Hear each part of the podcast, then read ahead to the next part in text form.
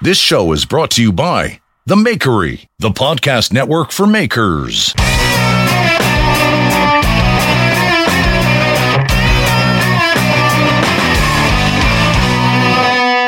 All right, guys, welcome to the Full Blast Podcast. I cannot believe it.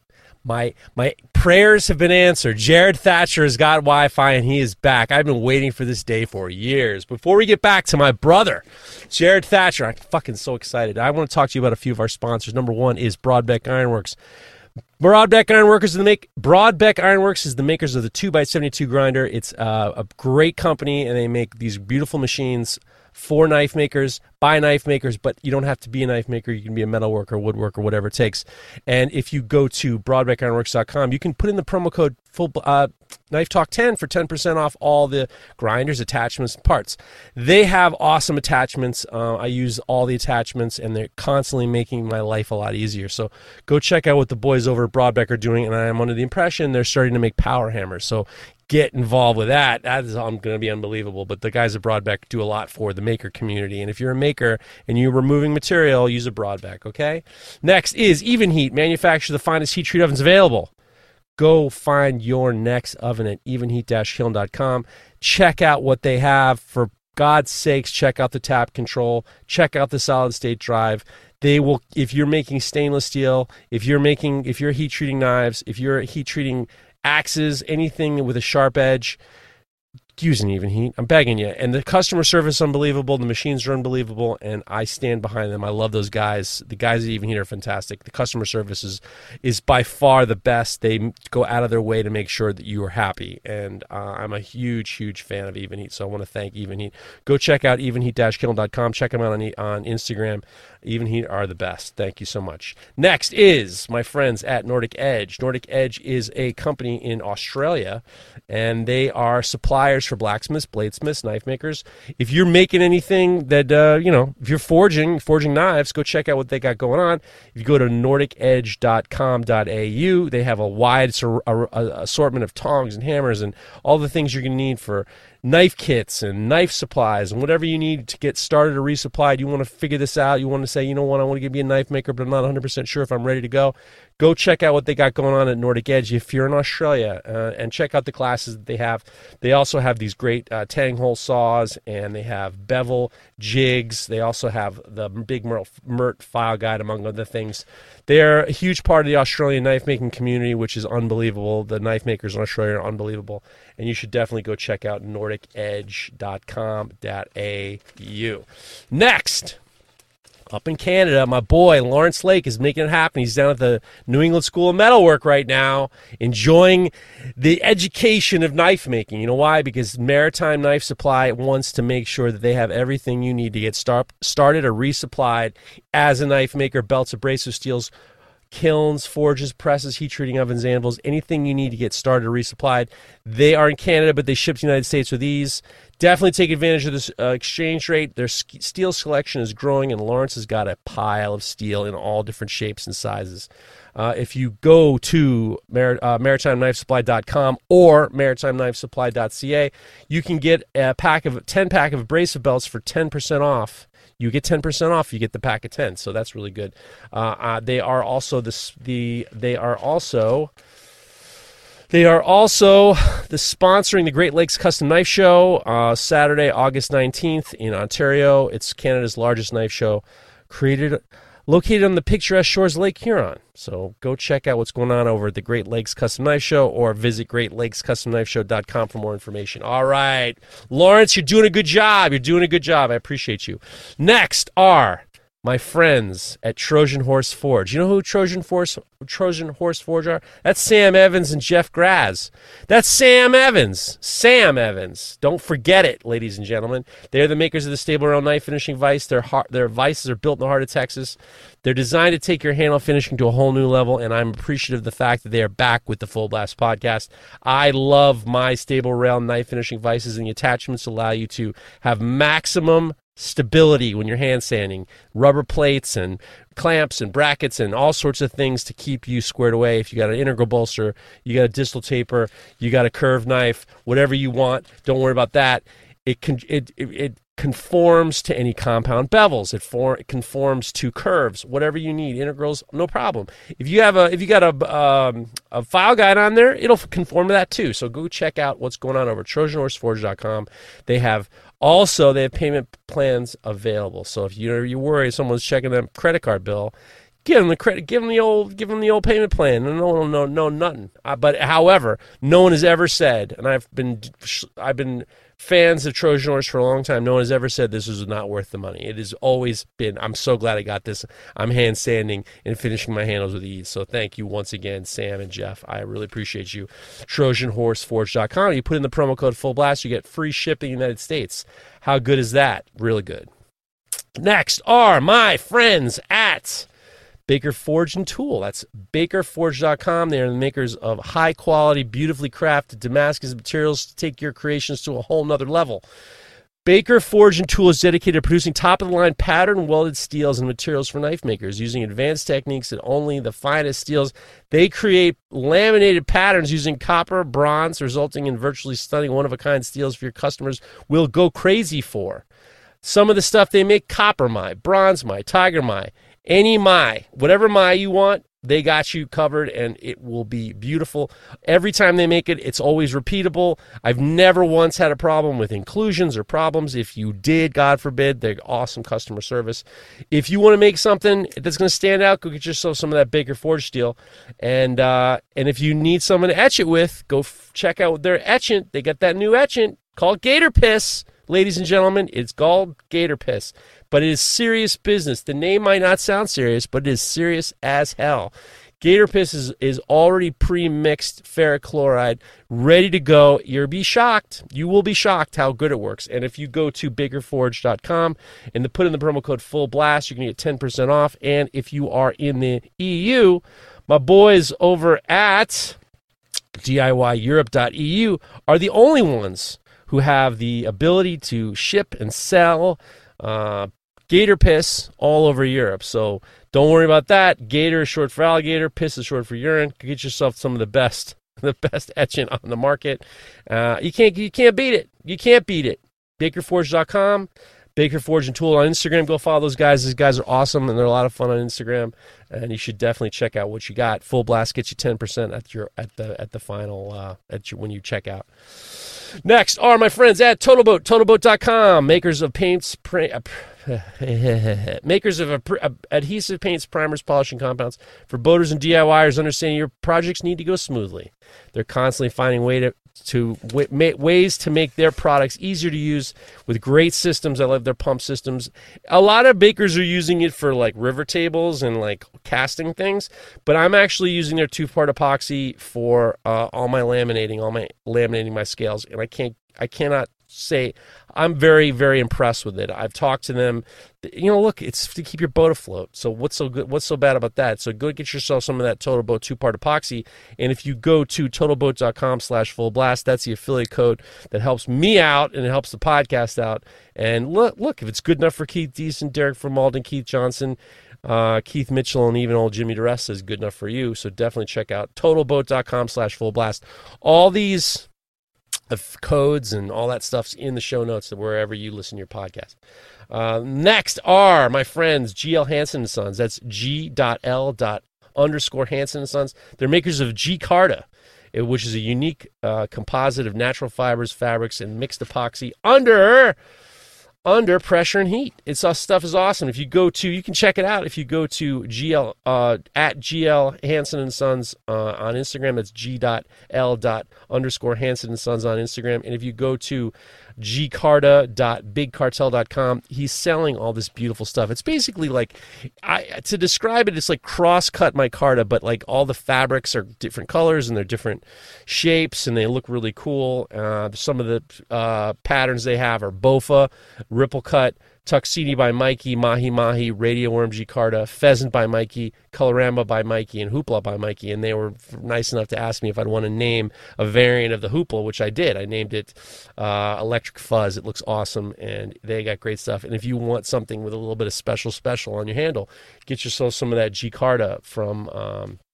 GL Hansen and Sons. Go check it out check it out over at um, Big Car. Uh, what was it? What did I say? It was Gcarta at what I had it for a second. it's uh, it's uh, gcarta.bigcartel.com.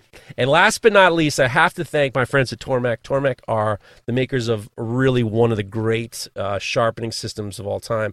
I had one for a long time. It took me a long time to get used to it, and now the reason why I didn't like it is operator error. I wasn't using it correctly, and uh, now I have a few of them, and I love them. I love the Tormek. It's changed the way I, I sharpen my knives.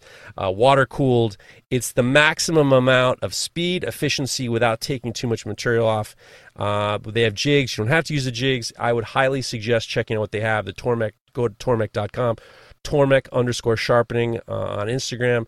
Uh, I just got the black uh, T8 sharpener, which I love, and they sent me one of the the diamond stone the diamond stone wheels where you don't have to dress it that thing is unbelievable that that thing is really r- ridiculous I, am a huge fan and i really want to appreciate uh, my friends over at tormek so thank you once again and then the last thing i have to talk to you guys about is in a couple weeks i'm going to have my good my good friend Bob Rankin's going to be on. And Bob Rankin's got an event that he's doing a raffle. And I don't normally do these raffles, but Bob Rankin's very important. I just want to read what's going on.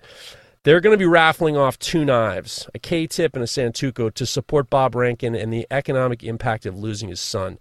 His son committed suicide. Uh, he was an eight-year U.S. Navy veteran, um, and some of the steel from the knives will be uh, Tower 2 steel from 9/11.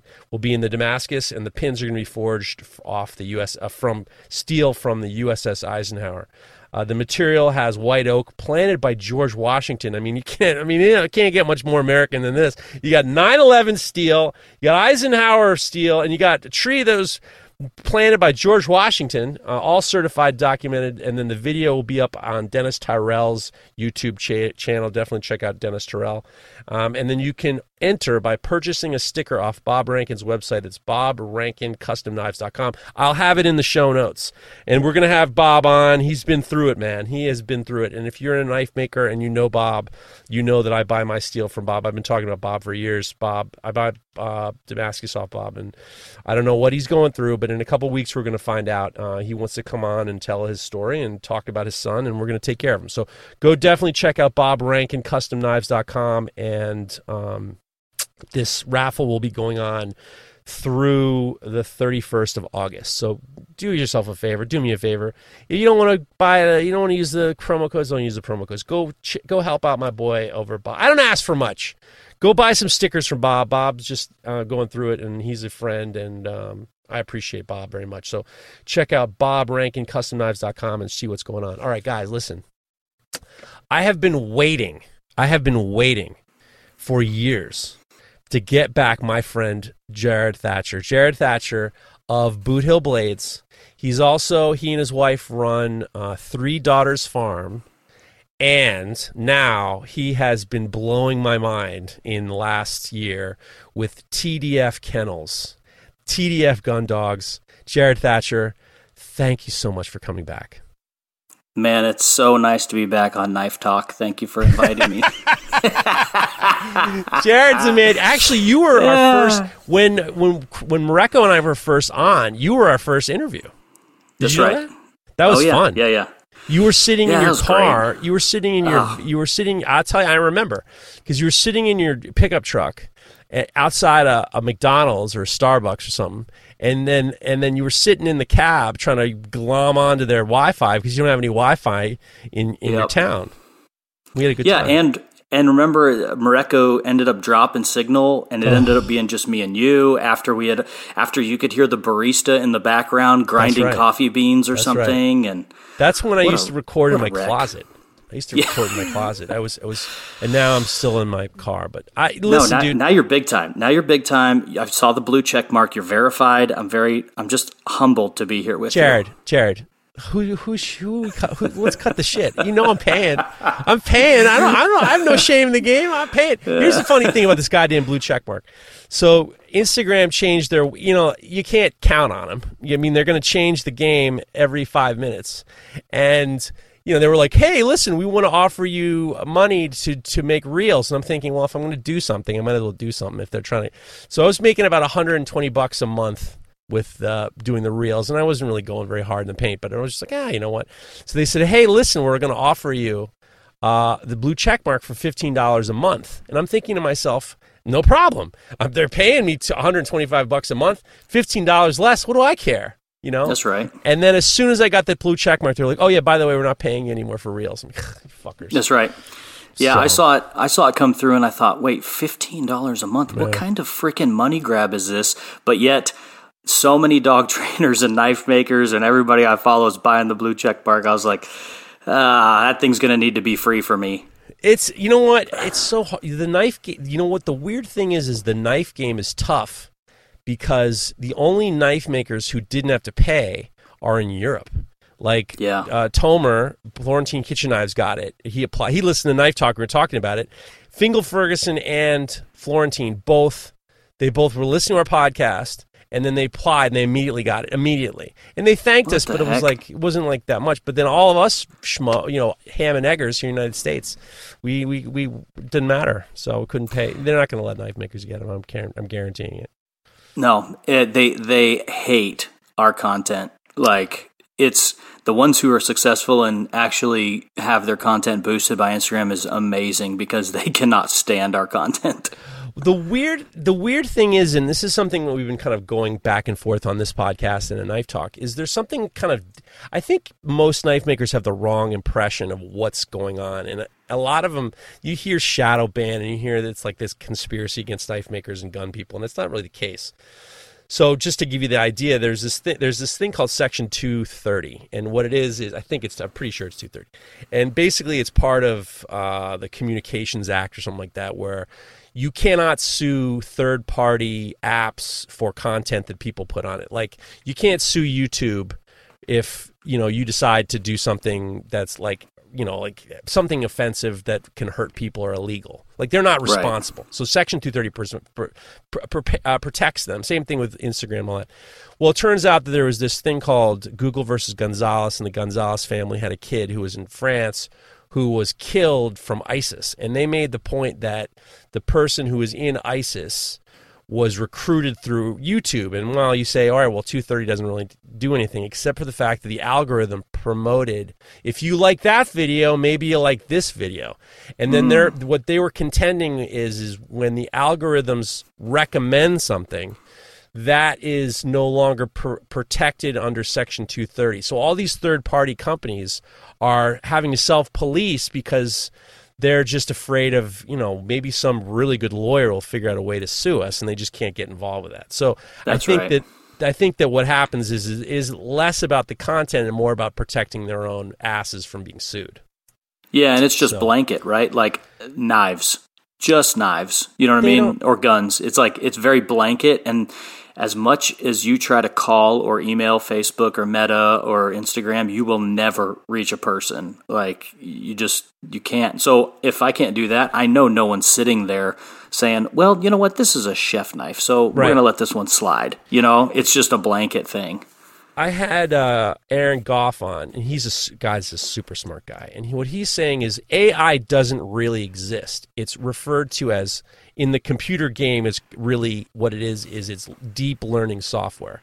So it's constantly like trying to get better, but it's just not quite there to kind of discern different things. Like you can actually look to see if you're if you're you can look if you go to your in, in your Instagram account, you can go to your account and then settings and then your account and status, and it'll tell you if you if if it found something that has um, that would make them not want to promote you at all in the algorithm. And then you can have the ability to take it off or not. They had some dumb stuff of mine that was just like the algorithm found something and and I got rid of it and next thing you know I had a little bit more of a push, but yeah. You know, you're okay. But the problem the problem with all this stuff is is like you're at the whim of you're at the whim of of uh, the, the, the, the, wind blows and they change the rules. You know, that's the right. problem that makes it kind of difficult, you know. Yeah, it's so fast moving too, but anyway. But speaking of speaking, you know, I when I talk when I when I mention the people I look up to in the knife game or in the just the business game, you're always on that. When I have a list of five guys, you're the, you're in there. I, I talk about you all the time, and a lot of it's because you have a long history in finance, you have a long history in you're a smart guy, and I always feel as though all the decisions that you've made have been long game decisions. Boot Hill mm. Blades has been unbelievable. It's still going strong, and you're like you you know you do your you, the newsletter, and then everything sells out, no problem, hundred percent.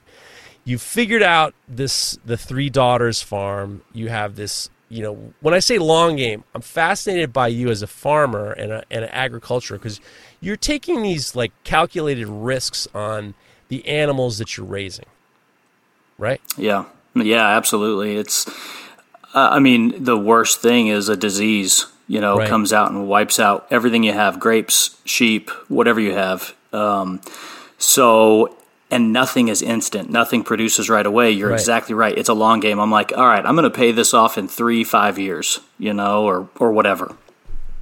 I, I mean, that's the one thing I remember you and I talked about when you started to raise lambs. And I thought to myself, I'm like, well, he's got a he's got to have the sheep, and then the sheep have to have babies, and then they're going to have to birth the babies, and then the, they're going to have to raise the babies. This is like a everything is this seasonal thing where you don't you don't really see the outcome until months at, down the line. And what it shows me is this like degree of like you have a game plan, and then you got to stick to the game plan, and then if it comes through, the game plan worked. Yeah, and I write down I write down a long, big business plan for everything. You know, like my father always taught me how to have, uh, you know, a, a, three month, six month goal, a year, two years, five years. So I have that for everything. Like and and I try to specify. I try to get super specific, even down to like followers on Instagram or Facebook or YouTube, whatever it is. I try to even put those numbers in there. In six months, I want to have X amount of followers and interaction. In six months, I want to have sold this, whatever it is. But I build it all out, and I, it's probably super annoying to those people around me, but it's all I talk about for however long I need to to continually convince myself as I go that we're going to make it there and we're going to make it there. And by talking to other people, a lot of times it creates some sort of relationship with somebody who's like, "Oh, I can actually help you out with that." And now they're selling something I make or whatever, you know? And so I just continue like I don't know, bringing it to fruition by talking about it with everybody the bringing it to fruition was i was thinking of i mean look we're friends. I mean i love talking to you and, and, just off off the air and everything like that. And i really appreciate your your mindset. But everything coming to fruition just seems like it's so it's so correct because you know the knife making game is interesting because like it might take you a while to get to the place that you're at. Like it might take a while to kind of understand the forging and the heat treating and the grinding and the putting things together. But now like if you wanted to knock out a knife for tomorrow you could cough it up right? Yep. From from yeah. really from nothing. But everything else, I mean, the, what it took to get there was so uh, years and years and years of, of, of work. What's interesting to me is I feel as though TDF Kennels, which is I finally figured out that it's Three Daughters Farms. It took me a, it took me a year. I literally was just like, I wonder what that stands for. I wonder what TDF Kennels for. I'm just like, God damn it, it means something. It's not his last name. It's not his first name. And then I'm looking at Three Daughters Farms. I'm like, okay, there we go. It only took me a year to figure that out. Fine, listen, brilliant. I'm not, I'm not a. I don't pl- claim to be smart, but I'm honest. You know, that's, that's right. So TDF Kennels is, is uh, you're you're you're raising these British gun dogs. Yep, that's right. How and, did this start? Okay, so first of all, TDF Kennels, we named it that for the specific reason that the way my businesses are currently set up is Boot Hill Blades owns Three Daughters Farm and Vineyard. So Boot Hill Blades LLC owns uh, Three Daughters Farm and Vineyard LLC. So I only have to do one tax return because down here it's like, I don't know, $800 per tax return, you know, business tax return, right. something like that. So that one owns that one. And then uh, Three Daughters Farm owns TDF Kennels. So I just set it up in a vertical stack like that to um, my father's CPA, and, and that's kind of how he told me. So, so it all flows up. Um, but if you want to know the true backstory to TDF Kennels, yeah. it, st- it starts with a little yellow Labrador named Buddy that we adopted from our local um, rescue shelter three and a half years ago. And you've never seen him because he doesn't, he's not here anymore. Um, my, I saw him on uh, their Facebook page one day, and I had my chocolate lab bear, and I thought, you know what? Bear could use a friend. He could I remember Bear, by the way. I Oh, yeah, definitely Bear- remember Bear. I remember Bear chasing one of the lamb, one of the sheep. Oh. when Kylee's and the Kylee and the sheep, and then Bear running after. her. I know all about Bear. Bear's the man. He's the he's the real mayor. I caught him running down Main Street Yeah. a couple years ago with three raw chicken breasts in his mouth. I think I remember that story too. I, I hate to. I hate to. Okay, so so I hate so that the dog. golden. All right, well, fine. I got. I can trade. I trade. I trade you bear for for something. Yeah. Trust me. Go ahead. So the the, the golden lab. So so this little yellow lab had been left in a cage in the middle of a cornfield behind our local Walmart. And they heard it barking or whatever. The employees went and got him, took him to the rescue. He was mangy. He looked like absolute hell. And I saw him on Facebook though, and I thought, oh, this is beautiful dog. In the picture, he looked great. Uh, in the picture, so I kind of got catfished. Um, they said he's going to be available next Thursday. Be here at 9 a.m. sharp if you want him. So I loaded up the first mistake. I loaded up my kids, Berkeley and Remy, and uh, I said, let's go down to the shelter. We went down there. Uh, we were the first ones in line at 9 o'clock. Walked in, and the dog that I saw literally looked like a chupacabra. There was patches of hair missing. He was so skinny, his teeth were showing. I was like, "Oh no!" And my daughter was one of my the, my youngest daughter was probably six at the time. She walked right up to that mangy dog and like wrapped her arms around his neck and was like, "He's perfect." I was like, "Oh no!" So uh, you know, it's eighty four bucks, eighty four dollars to rescue a dog. Done. Eighty four dollars. You know, write the check get him in the truck with me. There's just hair falling out everywhere in the truck. We put the windows down, which was a bad idea, and it just blew dog hair all over my girls in the back in their car seats. Um, so I get, I'm like, what are we going to call him? And they just kept calling him Buddy, and they were like, his name's going to be Buddy. Like, oh gosh, my wife's looking at me like this is such a bad idea, and I'm like, I know. So I uh, we get all this medicine, we take him to the vet, get him all worked up, get all this medicine, get his hair growing back. About three and a half to four weeks later, he's turning into a really nice little dog, putting on weight, and it's like he knew. It's going to sound so crazy, but it's it truly is like he knew I was the one that walked in and got him out of the shelter or out of whatever situation he was in because that dog was stuck to me like glue. I mean, he just everything he, he was my little buddy and so even though i kind of got him for the kids and for bear he just wouldn't leave me alone and so he'd sit right next to me all the time i did not train him though so he had zero training it was four weeks i was just getting him used to us and used to the house and i had a 1997 white chevy dually truck and i went to leave the house one day and he was running alongside the truck and i didn't know he was there Oh no! I he stopped at the end of the driveway and I hit him with that second back wheel on the driver's oh. side, Oh. right over him. And I heard him. I had windows down, and I heard him yelp. And as soon as I looked in my rearview mirror, I could see him dragging himself away by his front legs, basically like crawling, drag. And I slammed on the brakes, jumped out of the truck, and ran over to him. And I was like, "Oh, I broke his back legs. You know, I this is terrible or whatever."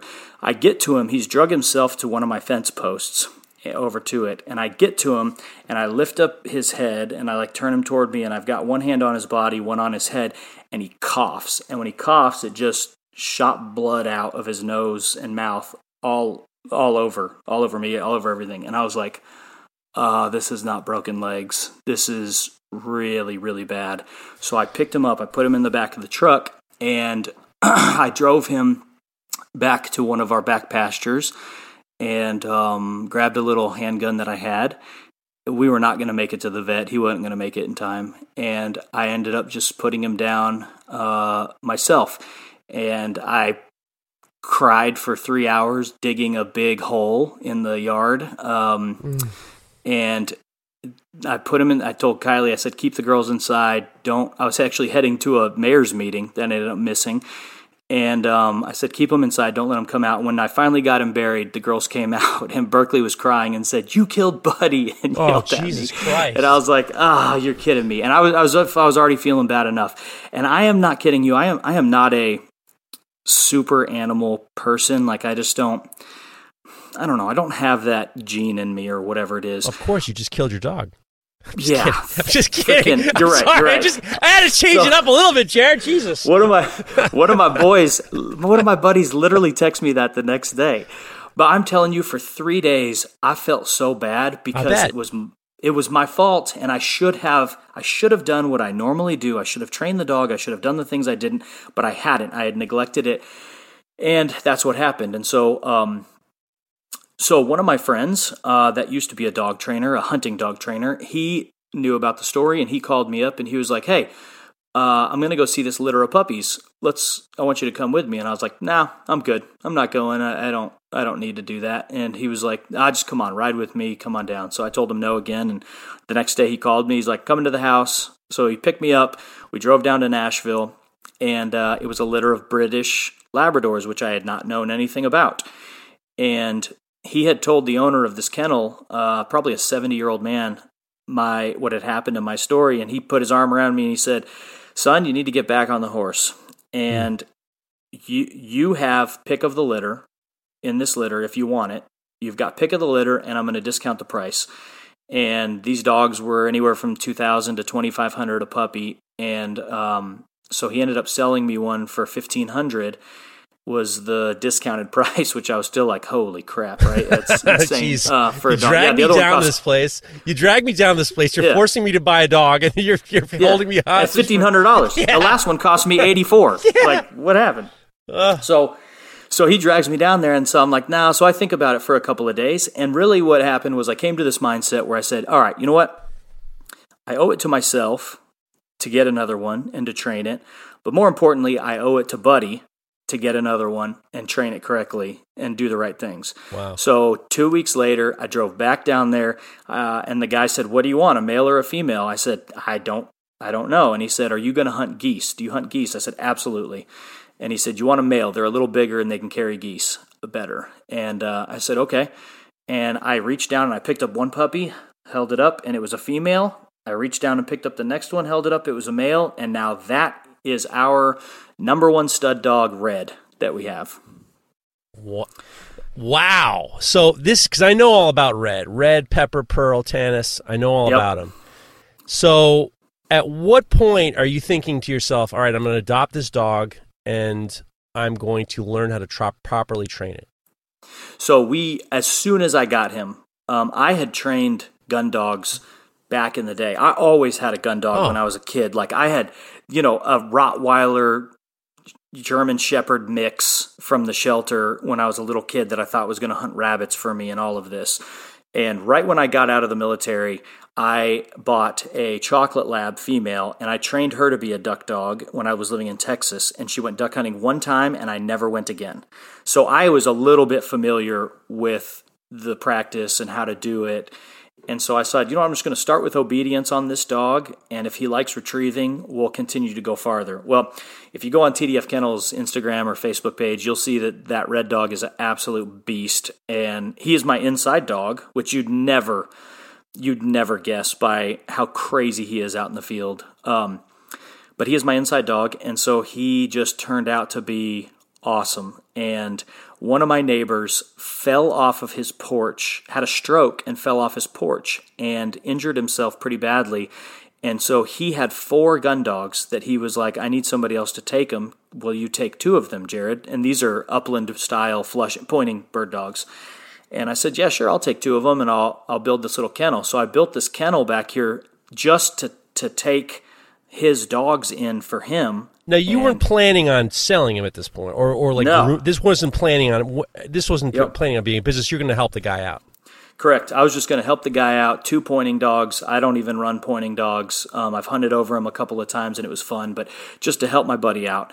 And uh, I said, yeah, sure, I'll take him. So I built this kennel, and as I was building the kennel, I was like, I'm only building two kennels, but it's really big enough for four back here on the back side of the farm. I'm just going to build four and kind of see what happens. And when I built the four and they were sitting there empty, I was like, I got to do something. And that is where we started talking about getting puppies. And that's where Pepper and Pearl came in. And I said, okay, you know what? This is going to be. Red has turned out very nicely. We used to go to hunt tests and all this kind of stuff. Um, I think I can actually do this just on a small, smaller scale.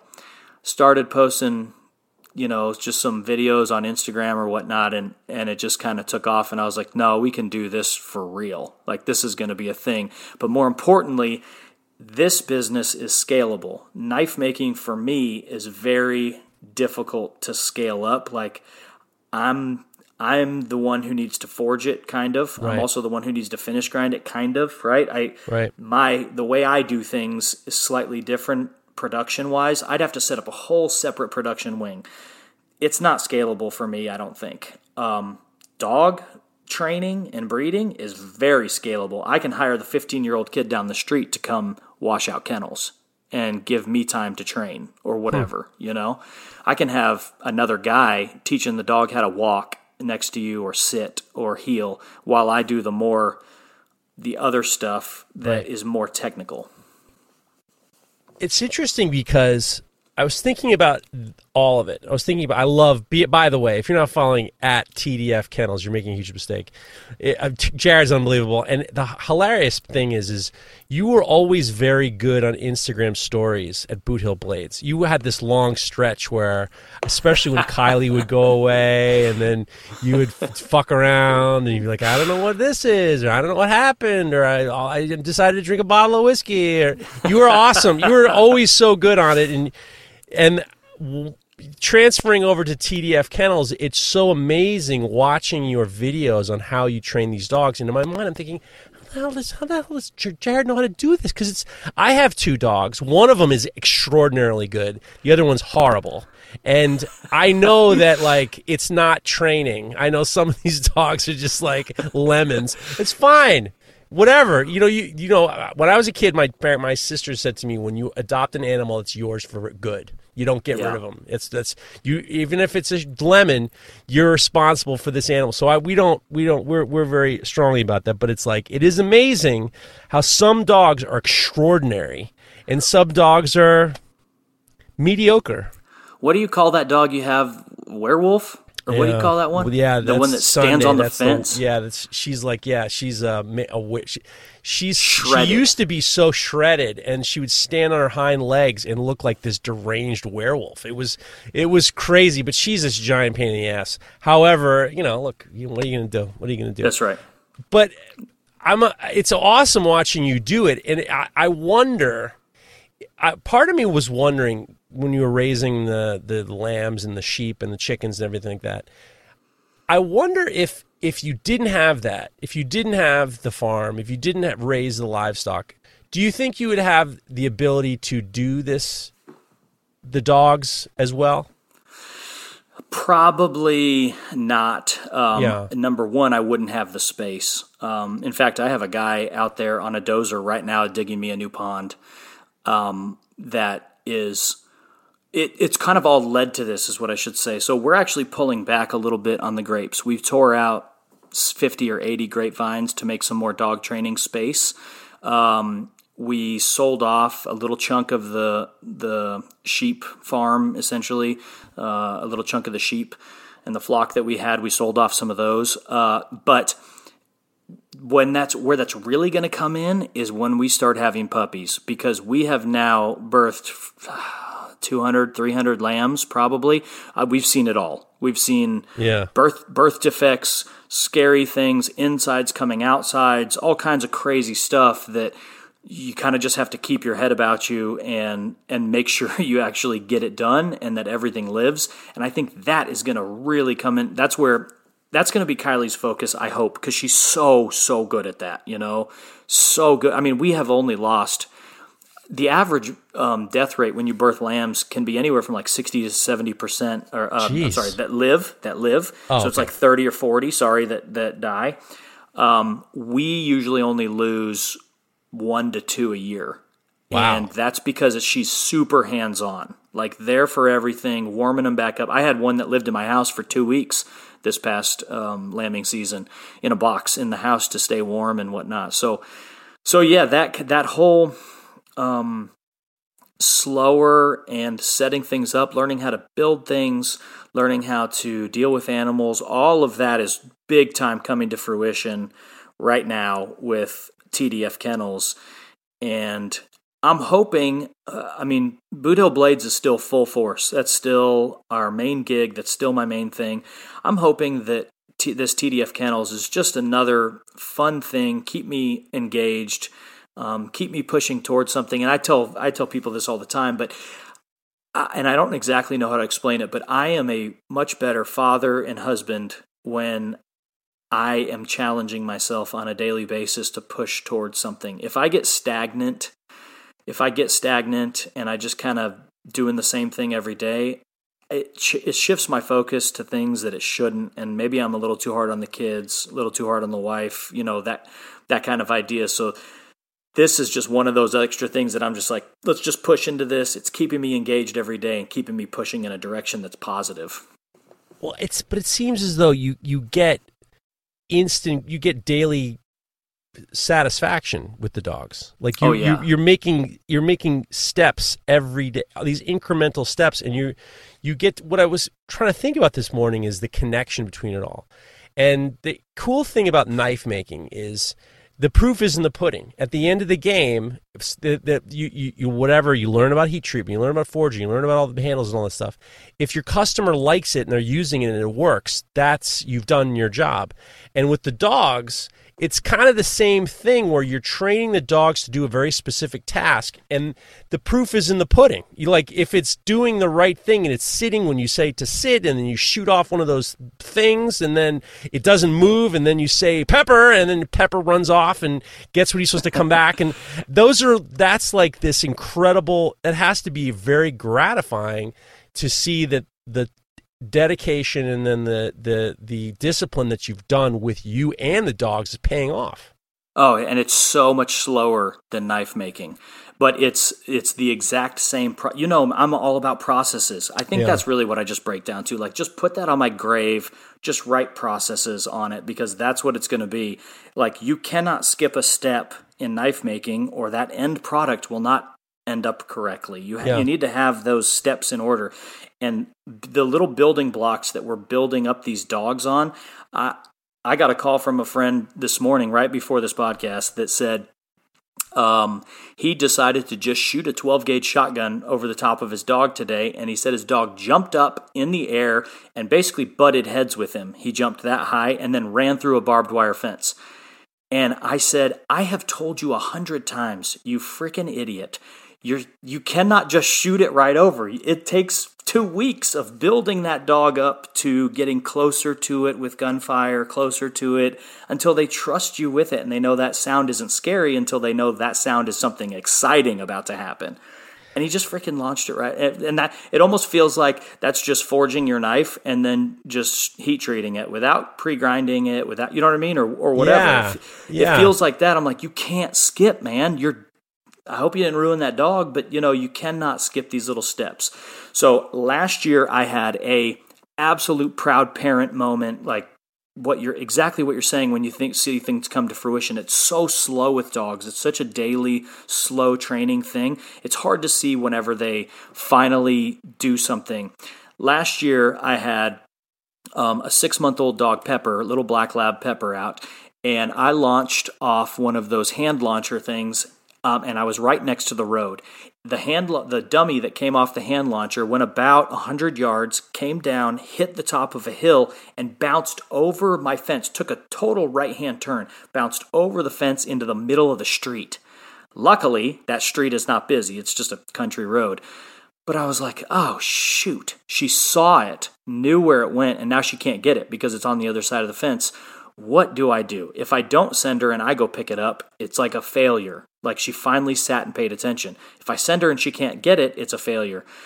I thought, all right, you know what? I'm going to send her. If she gets stuck at the fence looking at it, I'll let her out a gate. She can go get it. So I sent her. She runs directly down the fence line for that 100 yards, stops in front of the fence, and looks at it on the other side of the road. She looks back at me and then looks to her left takes off running, goes through a hole in the fence, probably 30 yards down, runs back down the road, grabs the dummy, comes all the way back through that hole I, that I don't know how she knew it was there, and then brings it back to me. And I was, I called everybody I knew. I was Wow. like, you have got to be kidding me. This little dog just put everything together, and I watched her think through that process. She thought through it, which is so cool to see. That's unbelievable. I mean, that, see, that's the thing. It's that's the. I remember when I learned how to teach the dogs how to sit and shake. I literally thought I was like Cesar or whatever his face is. Like I thought I was like I thought I was like I can train this dog to to you know do whatever. No problem. Nah, that's all I got. That's all I got. I I hate. It just reminded me. I hate to I hate to be do a you know what you should do because that's just like the worst. You got to teach us Northerners how to get our dogs trained for fucking fireworks. If you did a video, I tell you what, if you do a reel, if you do a reel training Northerners how to deal with their dogs and the fireworks, that will be your million. That will be your million reel, million view reel. Because we're like I l- fucking crazy. We have no idea what the fuck to do. July 4th, I had a re- I had a story going that I ended up deleting because exactly what I said was if your dog is afraid of fireworks, you don't have a dog. Go buy a real fucking dog. All right. Well, thanks. Well, then all of us, you got gerbils up here. but if you can right. figure out a way to, you got to figure out a I way to train us all. Because I mean, my dogs get, my dogs get, get depressed. I mean, they get scared, real Yeah. scared. Totally. And uh, up here in New York, all the all the dog owners are just like our dogs are like a wreck. You know what I think it more I, I think it's less and I don't know this to be true, but I think it's almost less the sound. I think it's the percussion. Do you know that percussion where you yeah, can feel it in, in almost? your chest. Yes, you can feel it in your chest. I swear that that's actually what the dogs are more afraid of is that than the sound because they hear loud sounds all the time. Construction, a house being built next door, weird stuff like that. I swear it's the percussion. But man, if I ever figure that out, I'm going to be a rich, rich Oh, man because you're exactly right. I'm telling you, if you did a reel, and here's what you do, you would be like, I mean, you would blow the doors off that Cesar, whatever his face is. You blow So the you doors know off what? All the dog, like none of my dogs are, of course, afraid of fireworks because they're used to gunfire right next to them. They don't even But flinch. When Yeah, I see even- the videos, they don't even fucking flinch when you shoot I'm those wearing, goddamn things I'm off. wearing earplugs. I'm wearing earplugs when I'm shooting that off because it's so loud, it'll deafen you. Like it is Yeah. very loud, and people hate it. You should see the Facebook comments. They're like, "You're ruining your dog. The hearing's going to be bad." Blah blah blah. Oh, it's so great. Uh, I had one guy just uh, mess or just comment on one of my Facebook videos and said, um, uh, "I hope you die, you piece of shit." Really? yeah. To you? Yeah, they get What? crazy, man. Just training a dog, tra- having training Tanis, having fun, and uh, and then one person said, "Why don't you go pick up the dummy, you lazy asshole?" Jesus Christ! You know what? The here's what the That's so crazy thing is. My uh, the guy I learned how to forge. My my friend John Ledford was an unbelievable blacksmith. I learned from him, and he. It was too much for him, the forging, the heavy lifting, everything, and he's really got back into animal rescue. And he's now the he's moved back up to New York. He was down in Alabama for a long time working with dog rescue and bird rescues, rescuing falcons and snakes and everything. And then now he's the uh, impact director at the, this uh, dog rescue in in where I live. So I see him all the time, and they're taking in these dogs that are like. I mean, he says it's scary. Like you got to be on your. These are these dogs are in bad shape. They've been abandoned. They've been tortured. They've been you know he's seen it- the worst of the worst. And what he ended up going down, he ended up going down south on a rescue of this farm with like there was like 50 or 60 dogs living on this like dilapidated farm and it, it was a really bad situation. And he he says the most important thing is the fact that when people take care of dogs they're they're really it's so to us there's nothing better than someone taking care of dogs and not abandoning them so what's crazy is, is dog people some dog people are i mean i met some of the people who work we work with they're fucking nuts and you know as i as well as i do a lot of animal people only deal better deal well with animals as opposed to human beings but the fact that you're like training these dogs and making these dogs what they are. One of the things I loved about your just going to your website, you were talking about that you're training dogs not just to be gun dogs, but to be home dogs. Like happy, Yeah. your tr- your your whole thing is I'm training dogs to be happy, healthy parts of the family. Yep. And on the uh, like with sounds and things like what we're talking about with fireworks and stuff, part of that puppy process uh, since we've had a few a bunch of puppies come through now, um, part of that puppy process they're going to think this is crazy, but when they're sleeping in their kennel, I'll play I'll put on the show Gunsmoke on on replay. Oh, that's funny. You know, you hear different voices Yeah. talking, voices they don't know about. So they're sleeping in their kennel. They're they're safe. They're doing their own thing. There's gunfire. There's yelling, all kinds of stuff, right? In inside Gunsmoke. Um, so that's part of the puppy thing. And then and then I bring the dogs in the shop with me and close the door while I'm running the power hammer. And you you know how loud that is, and the percussion, percussion. off that. Yep. You can feel it in your chest just like a firework. So I'll bring them in there and have their bed in there, and they'll be in there in the shop with me while I work and just learning to be calm, stay, you know, go to sleep, hang out. And at first, they're going to be walking around. They're going to be super interested, maybe a little scared as puppies. But man, it's just part of socialization, and they just become just outstanding dogs that like have a lot of confidence aren't scared of things. They're generally happy with people you know they, they get introduced to all these people who come for the knife classes and and just who are around the farm every day. And that is like the main thing because the people who are going to hunt there's only 60 days a year maybe 90 of duck hunting. You've got a pet for 300 days out of the year. You need him to be a good you know part of society. Yeah.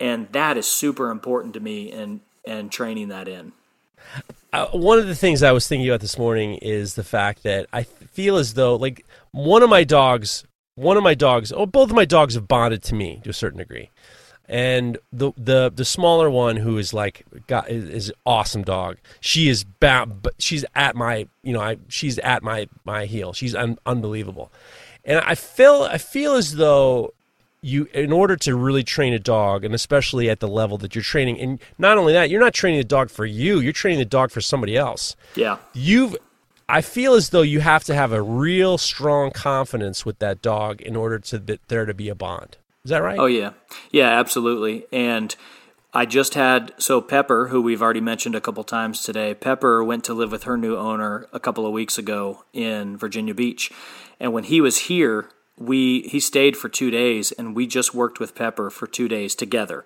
showing him what she knows, showing him everything. And he, she kept bringing the dummy back to me, and Right. wouldn't bring it back to him, obviously. But as soon as that handoff happens and that transition happens, um, I told him, I said, I I wouldn't throw her any bumper. I wouldn't do any training with her for a while. Just have her in the house, man. Just enjoy just enjoy her as a dog. Take her for walks. Spoil her like I never spoil her. You know, like I don't give the oh yeah pup cups or um, I don't give him treats all the time, only when training. I'm like, spoiler. And he said, two, I think he texted me three days, two or three days later, and he was like, yep, she's on it. Like, we're, we're good to go. She's my Wow. dog. She already knows. I, I just think, and that's how the, all those rescue dogs are so successful too. And I swear to God, I would be the most famous dog trainer in the world if I could rescue lab mixes or labs and turn them into hunting dogs. Man, my YouTube would be huge. I just Yeah. don't think I'm that good of a trainer to do it, What- so is it- I haven't tried it- it. is it just labs or what is it about a labrador that makes it because i mean obviously at northeast everyone wants a lab i mean i come from a family we, we get mutts you know i Yep. got no problem with that what is it about a lab that makes a lab so desirable th- there's just this um you just don't hear about purebred labs biting people very much. They're just such loving hmm. dogs in general. They just want to please their human. They want to please humans. They're there to be your buddy and they want to please so much right? So the big thing and what i'm focusing on in british labs they've been breeding labradors since the early 1800s for a specific person and I heard it put best by um, somebody in a different podcast. I think it was David Latham, maybe. He said, "We we raise dogs that will go out into the field and hunt as hard and hunt like hell in the beginning of the day, and then they'll sit at your foot in the pub at night. Just Huh. sit down or lay at your feet in the pub at night.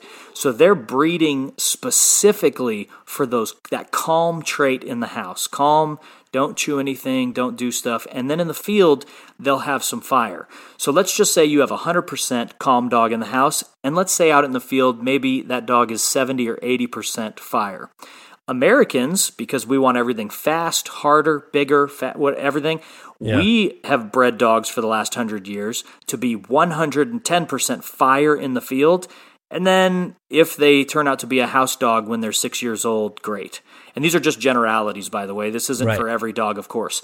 So they think I'm going to breed a dog with fire and I'll train in the the stop. I'll train in the calmness. I'll train in that. Well, sometimes it works, sometimes it doesn't.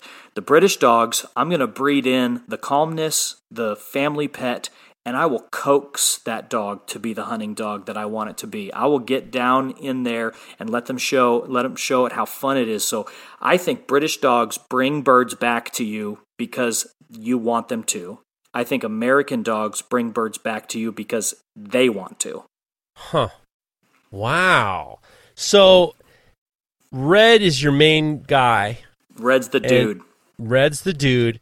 So what is the game plan in this the the because right now you I don't you don't have Pepper anymore. You have Pearl and Tanis and Red. Yes. What and is a, and I have a black female named Sky that I bought and she's still in Ireland. I'm keeping her in Ireland. Whoa. How Yeah. so how are you going to how are you to bring her over? So there's a over? woman that I have met through. Uh, there's a woman named Denise over there that I've met through Instagram and doing other. I've bought two puppies from her and brought them over here. Um, we've become friends, and she has a kennel with probably ten Labradors in it, and an opportunity to purchase a very, very special Irish Lab, Black Lab, came up, and I just couldn't say no to this dog, but I didn't have the money to bring her over. At this, it's about two grand to bring her over. I had the money to buy the dog, but not bring her over, and so I bought the dog. And Denise said, "I'll keep her, train her, and we're gonna breed her coming up here. She's already mostly trained. Um, we're gonna breed her coming up here with a big time field trial champion dog over there, and then I'm gonna bring puppies over for ourselves and for customers." Jeez, this just seems like it's it's it, this is all very interesting because I wonder how many dogs. What's your plan on how many dogs you plan on having at a time, and then how long do you have them before the customer gets them? The fully trained. five the five year business plan, the five year outlook is a nice kennel with 10, um, 10 runs, 10 kennels. So it'll be an inside kennel. I'm going to build a building. They will have inside areas that's heated and cooled. Um, it's going to be very nice, very clean, and then there'll be an outside run area that they can go into anytime they want, also and run. Um, and so the goal is 10. I would like to have six to eight female dogs that I trained for the most part, or if they come pre trained, it better be a really high level.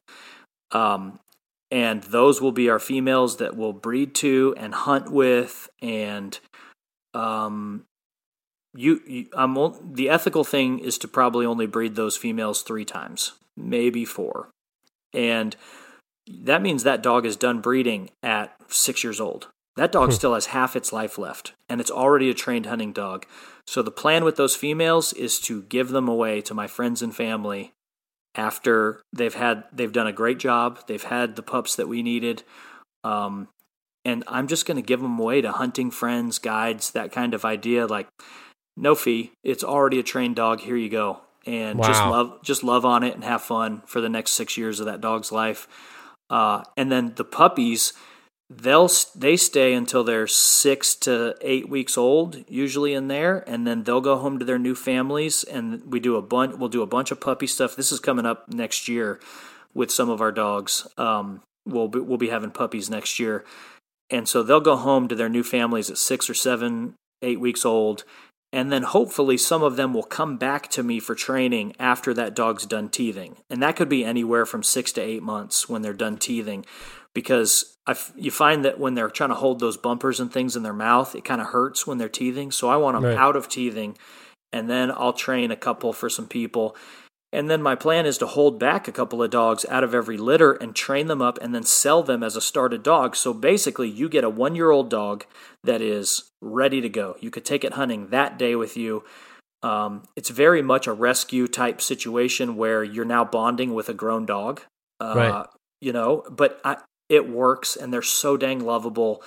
It's, I really don't think it's a problem. Some people don't like that, but you get a finished in a package, here you go, dog. You don't have to deal with it pissing on the carpet when you're body training. Do you know what I mean? All that kind Yeah, of puppy yeah, stuff. yeah, yeah, yeah, I've, yeah. I've already done it. It's it's ready to roll. But and and there's a huge demand in the hunting community, right?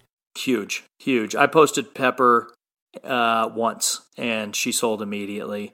Um, and the, our started dogs are six thousand dollars.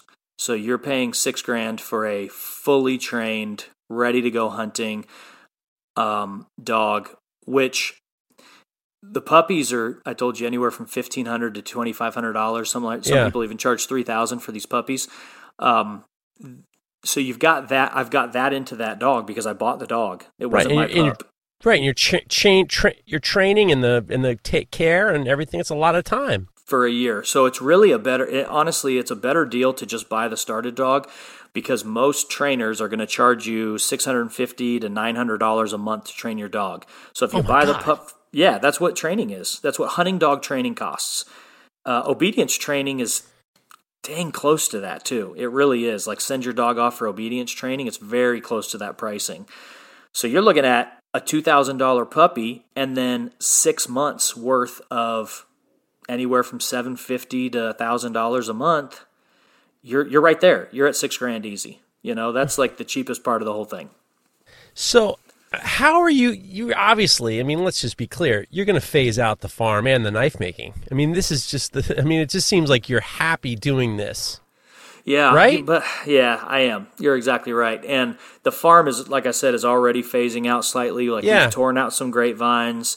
Um, we've shrunk shrunk the uh, sheep flock down a little bit, and we are pushing more into this because it's extremely fulfilling and super Yeah. fun.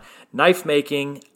I don't know if you've experienced this or not, but the summer is always a lull anyway. But man, I could use another COVID because the knife making demand has dropped off precipitously Bro. and the the the custom orders that I do are still very much filled. We have a three year wait list. It's it's fine. Um, the custom orders are fine. It's that monthly newsletter sale. I still have five to six thousand people looking at that email when it comes out the first Wednesday of every month. But I may only get 60 emails for those 10 or 15 knives now. It used to be 200 emails for those 10 to 15 knives. And so I've got the same amount of people putting eyes on them, but less people actually buying. It's very strange. So I don't know if it's just this summer lull and we're going to pick back up coming into holiday season where people are buying for gifts, but there's something going on. And so as that seems to be changing, I'm also going to be changing. Right. Uh, it's not just you, by the way.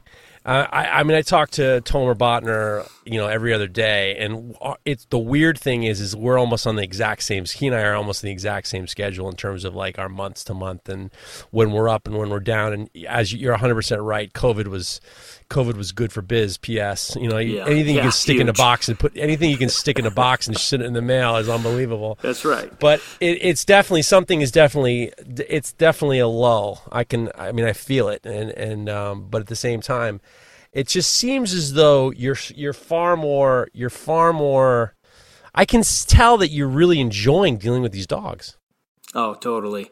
And I, I think I was like this with knife making. This is 10, I'm 10 years now. I don't, You've got to be getting close to that too, aren't you?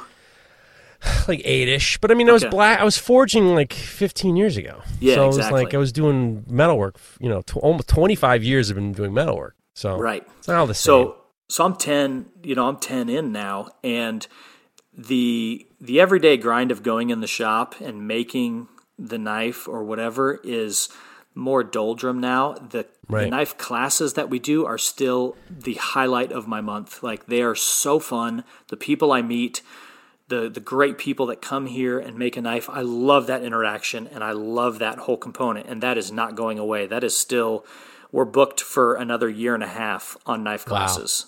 Still. So we do two a month and they're already booked out for another year and a half. Like that is still very much my business and I love doing that. Um, it's just the individual knives, making them for the newsletter, making stuff that I want to make. It's harder to do because I want to do things that take a lot more time. And I kind of have a pricing threshold, a pricing roof that if I punch through that, that knife may not sell, you know? right, right. Um, well, that's what we're a starting to act. that's what we're starting to kind of fool around with only because you know I have employees now and we're we're we're we have bills and where there's you know there's it's it's there's definitely a threshold and we're trying to deal with it. I just PS I have one of your knives in um I have one of your knives I got off the secondary market. It's unbelievable. It oh, really is. You. I mean, it is a special. It is a special knife to the point where I have it wrapped up and I don't even use it because it's just I, carbon steel and me are not the best of friends.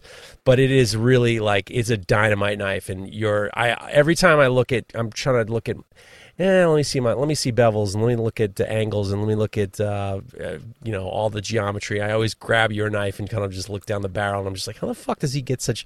How does he do this? Because it is you really are an extraordinarily good bladesmith. Oh, thank you very much. I appreciate that, man. I really do, especially coming from you. I mean, you're you're very much hack. more. Yeah, yeah, yeah, you are. Um, but you're very much. Wait, you're very I'm much a hack. More, I'm fine you're more artistic than me. So if I'm all processes, um, you have had to learn to be all processes, right? Because yeah, more or less.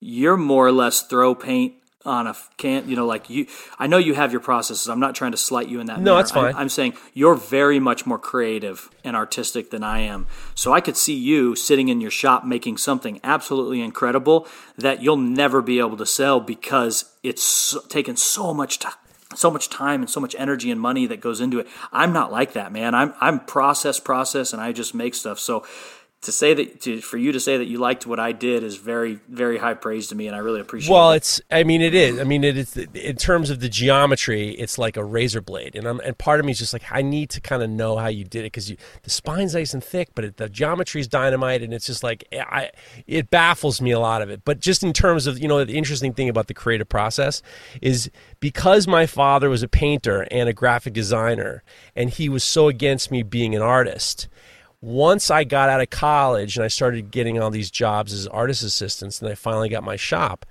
I kind of had to convince people that I was serious mm. because you you get this idea of what a painter is or an artist is, and people just think you're just sitting around in a beret slapping paint around like you know Jackson Pollock, you know, and it's just like it's I, I it's true. And so what I had to do was I had to make going to the shop a business. So mm. I was at my shop, and you're talking 1996. I was at the shop at you know eight in the morning and I was there till five at night. And I wasn't there to play and I wasn't you know maybe sometimes we'd have to do some projects to get the shop in order but I was there to work. And I kept it I was very very disciplined because I also wanted my girlfriend at the time was now my wife to not think I was a complete asshole. And I wanted my father not to think I was a complete asshole. And I wanted to be able to have a degree of I, I felt like the best thing that ever happened to me artistically was having discipline. Mm. So I identify with your process because everything in this shop is very process oriented, yeah. down to the podcast. Like I'm pre- every I'm the best thing I learned later in life was the more prepared you are, the better you do every single time. And it came from blacksmithing because you have to be super organized in order to be efficient with the heat and be efficient with what you want and make sure you don't take out too much carbon and you get it right the first time. It, the discipline of the discipline allows you to be more creative and also to be efficient. And i am like you, man. Everything to me is a process. To every single day at the shop, I have to know not only what I'm doing, but I have to know what my guy's doing, and I have to prepare for an intern that's coming on Wednesday. So I have to know what they're doing for the whole day. So I have to process is the best. I mean, and and a lot of knife makers they don't want it. They don't want to. They don't want. They like the Peter Pan syndrome. I call it. That's right, and you're you know? very lucky then because you have the you understand you're the best of both worlds, man. Like I did it a spite, Jared. Yeah, I did yeah, it a spite. It. People say I, that you can't do it. You it you'll never be able to. It'll never work, and it's working. I mean, it's like you know, it's not easy, but at the same time, I have I'm gonna I'm gonna be 50 in a in a couple months, and I, I've never felt better in my life in regards to who I am, the decisions that I made, and the satisfaction I get daily from not only this but my family. And you know, look, you and I we got we got we got a good life. God, I can't believe you're going to be 50 soon. That's insane. Yeah, it's insane. insane. It's insane. My my poor wife and I, we she and I are a month apart. She's a saint. She's a saint. She's actually, b- besides the fact that she's got to deal with me, she is a tr- she is a saint. A literal she, what saint. she deals with, what yeah. she deals with in the world, what she deals with in healthcare, it's like it is. She if they don't have a seat for her in heaven, ain't no heaven because it's like I mean it's ridiculous what she's done in the world, you know. And and we talk about what we're going to do when we turn fifty, and we don't want presents. And I got a friend who wants a we don't want a party. I'm not interested. We just want to we're going to get our kid off to college, and then we want to go to a beach We're gonna have our birthday together on a beach with a drink, and that's it. That's all we want. That's all we want to do. That's all you we should want to do. you should run for office once you turn fifty. You know, now that you're oh, like you. um, Are you still the mayor? Yes, I just got reelected this past Look at cycle. you. I You don't have enough to do in your life. The easiest way to get elected in a political race is to not have anybody opposing you. Well, That's the who- simplest way to do run, it. Who would run against you? You're very No one. organized. No one, because the job is horrible. Hor- uh, the job is I, I. So I've got some initiatives that I'm completing in this next four years, and I am done. I will walk away very happy. We got internet, right? That's how That- I'm talking to you now. We Thank internet. God. Thank God. And I need to do something with the cemetery. The city owns a cemetery that is only maintained by donations. It's a complete mess. Has been they're burying people on top of each other. Oh my God. Um, oh, it's a I cannot tell you it's a mess. Nothing's marked correctly. We've been working through it for two years now. I need to put it into a nonprofit, like a 501c13, specifically for um, cemeteries, and create a board of trustees or whatever for it, and let it go. Just walk away from it because we had we had we had someone down at the cemetery last week handwrite signs on the back of Coca-Cola boxes that they'd ripped up and used electrical tape and taped it to the fence of uh, the fence of the cemetery. And the sign said, "My father lost his cell phone down here. If you it's very important to him. If you find it, call these two numbers." And there was two numbers listed, local numbers. And a woman called the numbers without finding the cell phone. Woman from town walked down to the cemetery and called the numbers. Why would you call the numbers when you don't have the cell phone? I don't know. Some someone came out of came ripping out of the cornfield next to the cemetery in a red truck and she says tried to run her over. So she calls me for some reason. I'm the mayor, not the freaking constable or the police chief. I don't know. She calls me, tells me all of this. I'm like, uh, okay, this doesn't sound like anything bad. Like, uh, I'm just, she cries wolf all the time anyway. I kind of blow it off. In the meantime, it makes it around town. One of our close friends starts calling people, telling them that there are signs down at the cemetery. Watch your kids because there are now child traffickers in Lafayette, Kentucky. And if your kid goes down to the cemetery, they will snatch your kid. I said, Is How that- did we how did we get from A to B here? How, how did this happen?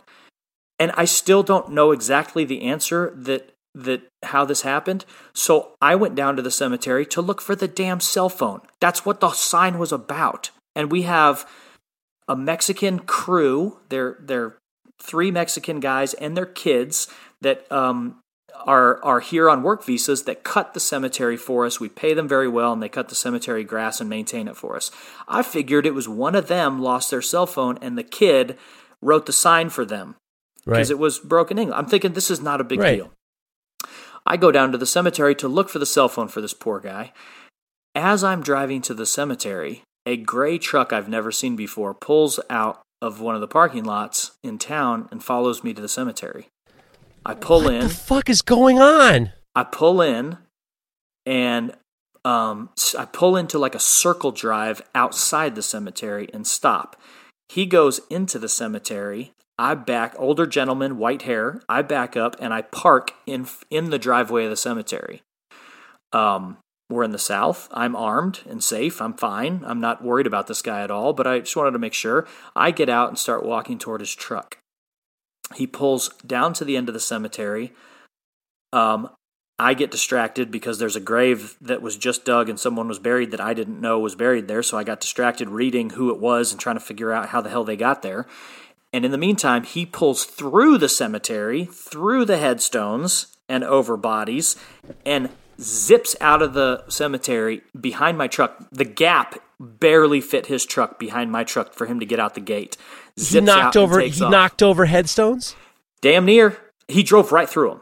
Like, drove right through the middle of the cemetery to get away without having seen me or said anything. So, Are there child traffickers in Lafayette, Kentucky? I don't think so. But something was a bit strange about that whole situation.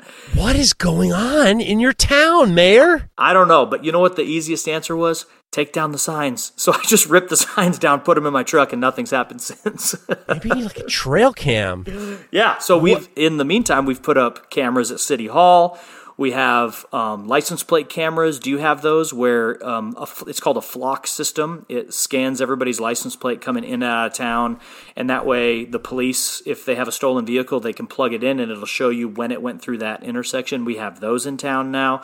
We're a very safe little town at the end of the road. Yeah. Um, but apparently, we had some sort of you know um, person trafficking in Lafayette recently.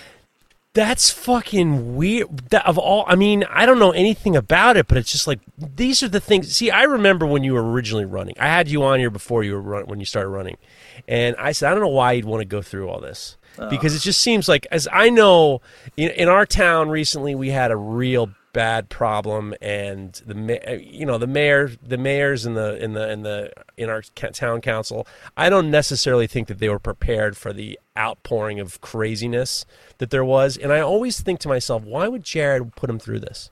Put himself through whatever you're going to have to deal with. Because obviously there's going to be some sort of natural disaster, something's going to happen, and then they're going to we're going to see you on the on the TV, standing in front of a of a. I can see you in a podium with the town crest in a cornfield, and you're standing there with your TDF kennels hat on, trying to, and you're and you're like when you're and you're in your wax jacket and your Wellington boots, trying to explain what the hell's going on. Why would you want to put yourself through this? I should have listened why don't, to you. I just don't know why you'd want to put you. I mean, in my mind, I'm about 50. The thought of doing anything more than I'm doing is just like completely out, out of, there's no way. Can't do it. When we got internet brought down here, um, they all told me on the city council they'll never bring internet down. No one will do it. Nobody cares. Whatever. So I thought I'll just start with the power company. Usually, fiber internet runs with power lines, right? So I called our local power company and the representative I talked to said, That sounds great. Let me talk to the CEO of the power company and I'll call you back. So the CEO calls me back and he says, uh, Can you come in for a meeting next week? I said, Yes, sir. Absolutely. So I went to the meeting. It was just he and I in his office, and we discussed. And he said, "Look, it's going to cost me seven million, eight million dollars to bring internet down to you. Can you just pay for your city's build out?" And I said, "Well, shoot, how much is it?" And he said, "One hundred and sixty-three thousand. I said, "Yes, we can." I will get it through city council some way or another. We will we can pay for that. And he said, okay, go talk to city council and come back. So they voted it down in city council because uh, one of the old ladies on city council was very worried about kids not going outside anymore and just being on their iPads if we bring oh, internet down. Yeah. And so I ended up getting her vote by telling her that her phone actually would connect to internet and her Facebook would process a lot faster if she had internet in her home. And I know she's on Facebook all the time because she was on Facebook during the meeting. Her little icon was lit up green during the meeting. and so she she finally voted yes. That's pathetic. And we got it done. So I called him and said, "We're good to go." And he said, "Can you come in for a meeting next week?" I said, "Absolutely." So I showed up in frickin' knife making gear. I've got my yeah. Feder knives hat on, glasses, yeah, yeah. shorts with boots on, and it's a freaking uh, board meeting of Pennyrile Electric Company, which services eight or nine counties. It's a freaking board meeting. I'm talking suit and tie, dressed up. And I walk in there like a damn schlub. Like a redneck and they put yeah, and they put me up front. They're like, "Oh, we've saved a seat for you at the head of the conference table. There's 12 oh people God. in here." And I'm at the head and the CEO's at the other head, and I'm like, uh they were like, Jared Thatcher, please introduce yourself. I stand up and I'm like, I, I apologize very much. I did not realize this was a board meeting. I thought just myself and Mr. Gates were meeting. I did not, re- I'm very sorry. And they just all bust up laughing like I was, you know, some redneck hillbilly out of who knows where yeah, knife making gun, uh, d- knife making dog trainer. Yeah. who's the who's the Jared? You are. I. You know what? I. I am very. You are a very impressive person because not only do you have to deal with you know deal with, but you're raising a family. You have this wonderful wife. You have uh, great kids, and you're dealing with all the the farm, and then the knife making, and then the dogs, and then I just don't know how you have time for. We have friends who are on the the school board in our town, and it's what they have to deal with. I, I, just look at her like she says, "Well, maybe you'd like to join the board." I'm like, "You're out of your mind." I said, "Don't ask me again. No. Like, if lose my phone number, there's just no way. There's no way." School board is Could for crazy it. people. I will not get involved. I I actually put my name in for the school board this past election and pulled it like probably two weeks before the election. I called them back and pulled it out. I said, "No, I'm not doing this. I cannot deal with these people. It's insane." I was actually the only time I was ever almost uh, any type of position was when I moved to this town.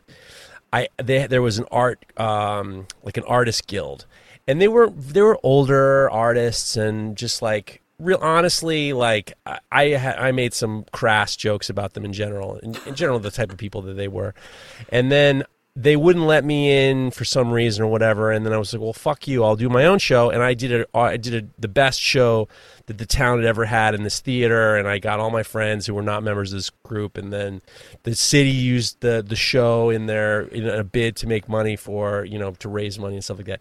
So i got a friend of mine who was the president of this arts organization says, Jeff, I want we're, we're, we want to nominate you to be the president here because obviously you know what you're doing. And and I said, well, that's you know flattery gets you everywhere with me honestly. I, you know like that was enough for me to be like let me come down and look one, one of these meetings look at this you know like let me and i'm walking in like the fucking the the, the king of persia waiting to see my minions waiting to see the uh, my acolytes and they they finally they're anointing me and i'm just going in there and they are a bunch of just the schlubs i knew they were i listened to one meeting they nominated me i listened to one meeting and i heard the gripes and the complaints and the artist all these artists wanted everybody to do something for them, and what are you going to do about this? What are you do about this? And I re- that meeting, I relinquished my nomination. I said, "You're on your own."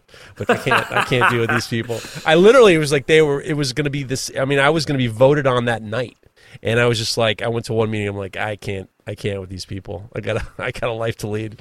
This for is, as much impossible. For as much bitching and complaining that the people around town do, they don't actually show up to meetings. So it's never really in person. It's very much through other people or like you know these hazy facebook comments or posts right. that are that you have to read into or they'll send you a facebook message or whatnot. And that's really how they want to do it because they don't want you to actually they don't want to talk face to face with you. Um, and that is how i have basically quelled a bunch of problems is just showing up with, there's only 150 people in town. Like you can't escape me I'm here. Right. In fact, I, I own the most I own the most land in town. You know what that I mean? Should like, be, that should be your that should be on your billboard. Jared Thatcher for mayor. You can't escape me. You can't escape me. I will. you can't escape me. This woman, this woman text me. This woman text me and said, "There's kids playing in the street outside my house." And I said, "Okay." That's all I wrote. Okay. And she said, "You need to do something." I said, "No, I don't." That has nothing to do with me. The kids are playing in the street outside the house. That has nothing to do with me. She called me. I was in the shop, mask on, could not answer. She called me and left me a voice message, seven minutes long. And she oh said, my God. She said, you're, you're not shit. Jared, you're not shit. This town ain't shit. I was here before this town did anything. You act like you're so high and mighty, blah, blah, blah. I pulled my, I pulled my mask off, listened to the message. I said, hell no. I jumped in my truck. She only lives six houses over. I drove my truck. she was pulling out of her driveway. I parked my truck right in the middle of her driveway. I got out and I said, Oh, hello. I think her name was Helen. She's since moved. um, I said, Hello, Helen. And uh, she was like, "Oh, uh, uh," and I said, "I'm sorry. Did you have something you wanted to say to me? I know I missed your call earlier. Did you Did you want to tell me oh, something?" That's the move. And she was like, Oh no, I just um I just I didn't have anything. There was just some kids playing in the street that I was worried about. I didn't I didn't really have anything. And I said, "That's not what you said in your message. You said oh. you said I'm not shit and you said the town's not shit." Now, I've never seen you at one of our city council meetings. I've never seen you do anything for the community. Did you did you have something you wanted to tell me in person? Did you have something you wanted to say? She said, no, no, no, absolutely not, absolutely not. I'm, you're doing a great job, and thank you so much. I said, what? Her husband comes storming out, no shirt, boxers on, big boy, big boy, okay, big boy, comes storming out. He's got one eye looking at me, and his left eye is looking somewhere to his left. It's oh. this is how this guy looks. He runs it. up to me, puts a finger in my chest, and he's like, "You don't come into my driveway. Get the f out of here!" But he's getting on. His wife steps in between us and defends me. She says, "He's doing a great job. He's our mayor. You won't treat him like that. You don't talk to him like that." And I'm thinking, "What the fuck just happened here?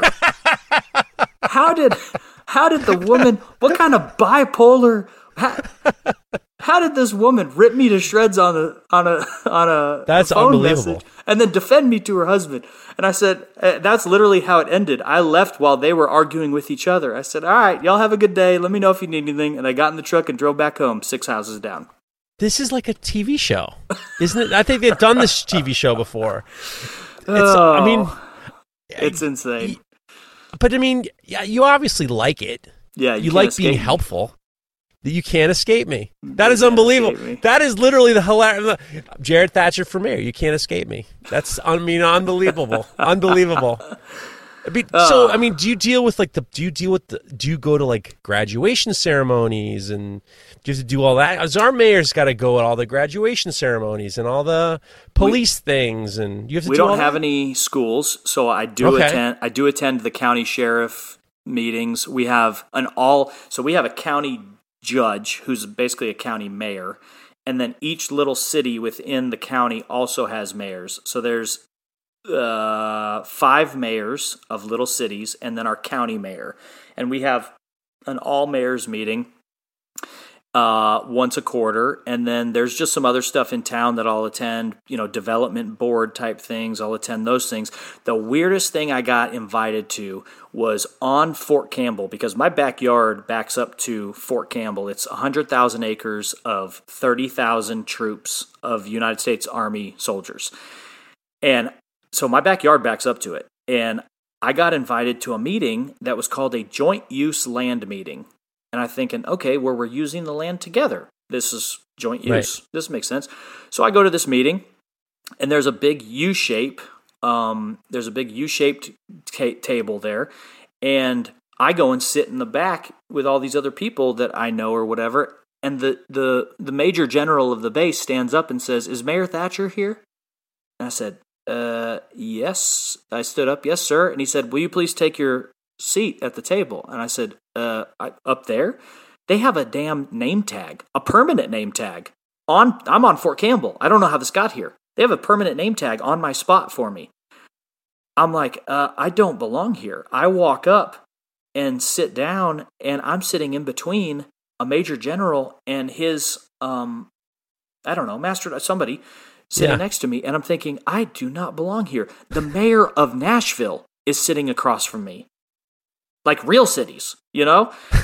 and at least I'm not dressed like a schlub this time. I did wear yeah. a polo. I wore a polo at least. Nice, um, nice, so nice. I'm, I'm looking good. And they go around the room. They say, please introduce yourselves. We haven't had a joint use land meeting like this in a while. Please introduce yourselves. And, and I stood up and did what I do best. I said, I got lost on the backside of Fort Campbell while driving, and I ended up at this meeting somehow. I'm not really sure why I'm here, but I appreciate the seat and the name tag and everybody just kind of laughed and clapped and were like, "We're glad you're here." And basically, the whole meeting was Fort Campbell telling us that they're going to extend their runways and they're taking land from the county and from the cities, and we don't have a choice about it. And I said, "Okay, that was all you had to say. I'm good with this meeting. Thank you, sir, ma'am. Goodbye," and left. That was the weirdest meeting. Well, that well that do you have to like go back to your town council and tell them what happened, or you have to? I mean, it's I mean, just the way it is. I told them the story just like I told you. and they're like, the okay, whole, well, that's the end of it. Yeah, that's the end of it. We don't really have a choice. They they're they're extending it, and and um and now you can't build anything in this area. That's it. So, um, I don't know. I don't. So I shouldn't have been at the meeting. how many how many more years do you have being the mayor? Uh, three and a half. Oh my God, it's going to be a long three and a half years, dude. I just got to get the cemetery done, and then these people will be set up. We're working on a standard operating procedures book so that you can sit in any of the seats on the city council and know what you're doing. Trying to set it up to make it simple for somebody else to run. How many do you get calls in like weird times to do mayor stuff? All the time, uh, and people oh. drop people drop by my house People dropped by my house two days ago. A county um, circuit judge, I don't even know what the hell that is. A county circuit judge just drove, I was having breakfast down the street and drove in and was like, Is this a mayor's house? I'm like, Uh, yes, sir. Oh God. Yeah. A- And you know what he wanted? He wanted to try our grapes. like, what, the the, heck? What know, are you just, doing? Just pull into people's houses. Like, we have internet now. We have a phone. You could call, send an email, right? I don't know. I, I the thought of pe- I hate when the phone rings. The thought of people stopping by is like my worst nightmare. On any No, given worst day, nightmare. on any given day, at least three people probably stop by. Three individual people stop by here. Any given day. Oh Easy. God. Yeah. The easy. mayor. I The mayor. Oh. Well, listen, it couldn't be. I mean, you couldn't have a better person involved. I mean, you're obviously very well, you know, you're very organized. So I would imagine that all the the things that you did to get yourself squared away with uh, TDF Kennels and Blue Boothill Blades and Boothill Kitchen and Three Daughters Farm, you're just kind of like transmitting that over into the mayor's office, and it's not as overwhelming as um, I would think. Just like on, uh, just like in my town is the same as my social media. You can't escape me, Jeff. So, so you, let's. I want to know more about. Let's go back to the dogs for a second. Okay. So, are you going to start to? Are, will you? Because I know you worked with like a. Are you working with a breeding company to help you? I don't know how the breeding works. Like you have red, and you you had red off to stud. How does it all work? You, and how do you figure out who to match red up with? So I, if if somebody has a female dog um, that they want to have a litter and they want to breed it with red, usually they'll just reach out to us through Facebook or or um, our email. And so we've got th- we have had three people do that so far. They've just seen him on social media. I try to show all sides of him. You- You're not going to know exactly who he is right up front, but I try to show him as much as you can and his drive and just how good he is and how crazy he is um, out on birds and whatnot. And so they reach out and I require them to have all the health testing done. They need to have hips and elbows done. They need to have the genetic health testing done so that so that they're not pass and red has all that done too so that they're not passing down we're not passing on bad genes to puppies i want these puppies to be totally healthy even though they won't be mine they'll be that person's there Right. makes no sense for me to allow somebody to breed to my dog that's not going to produce top-notch puppies Right. so they'll get all that squared away, and then usually they bring the female to the male. So he's comfortable because he's kind of got the with with the way it works. He's kind of got the bigger job. Like if Red's Red was very nervous his first time, as we all were, Yeah. um, but he was very nervous and uh, he wouldn't stop looking at me to get the job done, and I ended up having to leave so that he would do what he needs to do. So they'll bring him here, and then you'll breed um, if you can two or three days in a row, or however they want to do it with their female, and then they'll take back off. So we have a litter of puppies, his first litter ever, that is due in three weeks on August sixth, or less than three weeks now. August 6th will be Ready Boy's first litter of puppies. And instead of taking a stud fee, I get first choice of the puppies. So if a little red female comes out of there, I am taking her home with me. So you're only going to get one of the dogs. Yes. Yep. Wow. So And- it, as we go along and as TDF Kennels grows, it seems as though you have to plan all this shit out. Yeah, totally. What's the so how are you going to kind of implement the TDF Kennels breeding program? Would you Yeah. call it that? Yep. So I have two females right now, Pearl and Sky, who's obviously in. Uh, we talked about this in Ireland still. Um, so my thought, and I, I don't know if this will work or not, but my thought is, I know the personalities of these dogs. I'm going to breed the two together that seem like they're going to jive correctly. So if I have a crazy dog like Tanis. Tanis is just he's great in that. He's my he's an inside dog also. He's he lays around sleeping all day. But he is just so wired out in the field and so bouncy and so athletic. I want to breed him with that high drive craziness to a lower drive, calmer dog. And my hope is I'm going to get a third of the um, a third of the puppies will be like him, A third will be like her, and a third will be somewhere right in the middle. And that's what I'm shooting for that right in the middle, that calm dog with high drive. So, Red and Pearl are almost the same dog. They're they're just great. They're just they're almost the same dog behaviorally. Um, uh, all of their attributes are very much very similar. So I'll just breed them together and hopefully get the same thing out of those two. So the genetics are really like is it the genetics are passed on it's temperament? Temperament. Like, yeah. I don't know. I don't understand it's it. temperament, yes. And I know a guy who thinks that um, loud, whiny dogs that bark in the in the duck blind or that are just just loud dogs. I know a guy that thinks that's genetic. That that that that is passed down from dog to dog, and so he does not have any dogs that bark in his kennel. Like labs, think about that. Labs that do not bark. I've only heard Tanis bark twice ever. Um, Red barks at every post office man that shows up in the driveway or UPS driver. Uh, Pearl has never barked that I know of. So Hmm. I don't know if it's true or not, but yes, you're exactly right. We're breeding temperament. I'm trying to put temperaments together that makes sense to make people say that we're breeding to better the breed. That's bullshit. The breed's already great. The breed is already so freaking good that we're coming up with new tests to challenge these dogs in hunting scenarios and hunt tests. Like the breed is great. I just want to keep that greatness going and continue to produce something that's interesting that maybe somebody coming to buy a dog from me is just going to use it as a pet.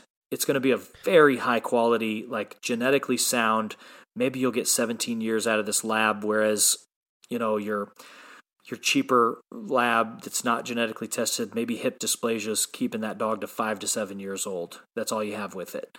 I want the old dogs that are going to do good for a long time for a family and maybe they'll go do scent work, you know, or whatever. They don't have to be hunting dogs. I'm I want to breed for temperament, like you said. Do you think that you would? I have a friend who is uh, the canine officer in, in the town we live in, and he has this incredible dog named Charlie, and they and then there's another police officer with the dog, and then it- we had an amazing story where this is incredible. I love the canine guys here in, in our town are awesome. They have, there's two dogs, there's Bo, Officer Bones and Officer uh, uh, Charlie. Bones a bad. This is the story. I get goosebumps when I saw this. So what happened was this guy had uh, who had dementia walked out of his house and the family didn't know where he went and it started to get dark out. They couldn't find him. They called the police. They got officer bones and they found this guy in the swamp. He'd, he'd walked into a swamp Wow. like freezing like freezing. He was in his pajamas and the fucking and I, I and I read the story and Bones was a hero and the and the his trainer was a hero. And I saw them in the when I walk my dog sometimes the canine unit will have be in the park and they'll be you know they gotta they gotta let the dogs run around a little bit. You know they get they're right. constantly training them and I saw doc uh, the the police officer with Bones. And I got like I got kind of teary a little bit. I was just like, I really appreciate what you did, and you know, you're a um, really important part of this community, and I'm very honored. And I said, don't look at my dogs. My dog's bullshit compared to Bones, you know. And I, I got really emotional about it because he was like, I can't believe it, and we're so happy. This is why we're here, and something like this to save this guy. And Bones found the guy in the swamp, and it was really. Do you think that you could ever would ever do something like that, like training dogs, police dogs, or? I don't know if I have the. Uh, I've got the skills to start it. I don't know if I understand how to finish a dog like that, like take it to the top level. Um, but all of the early work we do with puppies, six month old dogs, all that early stuff is exactly what they do as well, like training bitability, training drive, um, training scent, doing scent work on how to find stuff. Um, like I, I think most of those, especially those drug dogs, a lot of those are labs because they use that good nose on them. But Yeah. like when little i've got little pups that are like eight weeks old when i get little pups that are eight weeks old i'll sprinkle their kibble into deep grass and i'll tell them hunt dead hunt dead hunt dead good and they're they just jam their nose down into that grass and they're smelling they're looking f so they understand when i say hunt dead you're looking for something so it transitions from that to bumpers or dummies to um, dead birds to live birds. Like that's how you progress that up. And I know there's something with scent work like that where you're like, you start the puppy just like that, and you have. I saw something on uh, a video the other day where there were these buckets and they were doing putting one drop of some sort of like I don't know, crack cocaine diluted something or another in a bucket and then there was a treat in it and it it had to smell that drop to find the treat and that's how they were getting them to then find that that's the reward. So I, my dogs could absolutely do it. Like that's what we you know that that nose is why I buy these dogs. Uh, one of the reasons I buy these dogs. That's they have game finding ability. So yeah, looking for people, looking for stuff. I don't know if I could ever do it, but man, it would be cool because that feels like you're really making a difference. It's nice to yeah. deliver. It's nice to deliver a dog to somebody whose dog just passed away, or or somebody who's just looking for you know something. But man, to have to train a dog that finds people or takes drugs off the street or things would be freaking cool.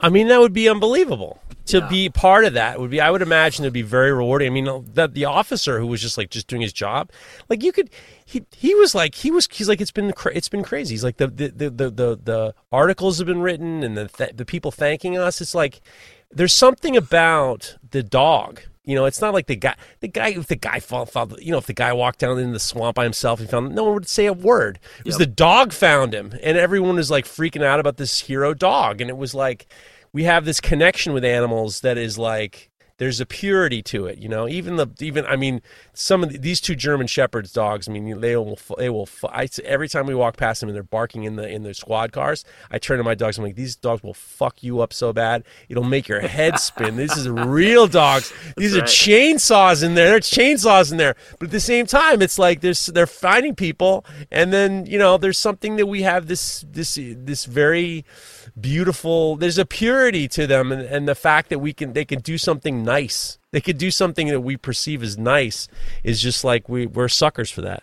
They're just the they're the best parts of they're the best parts of people but they yeah. stay that way their whole life. You know what i mean? Like for the most part I mean, yeah you're gonna have your dog that attacks somebody whatever but what i mean by that is like it's it's your kid who loves you unconditionally and when you say something mean to your kid or like discipline them they it hurts their feelings you know but the very next 5 minutes later they come right back to you and dogs keep that their whole life that's what's so cool you know to me like they just they just don't they don't hold that grudge um, and I think this is just my personal uh, experience.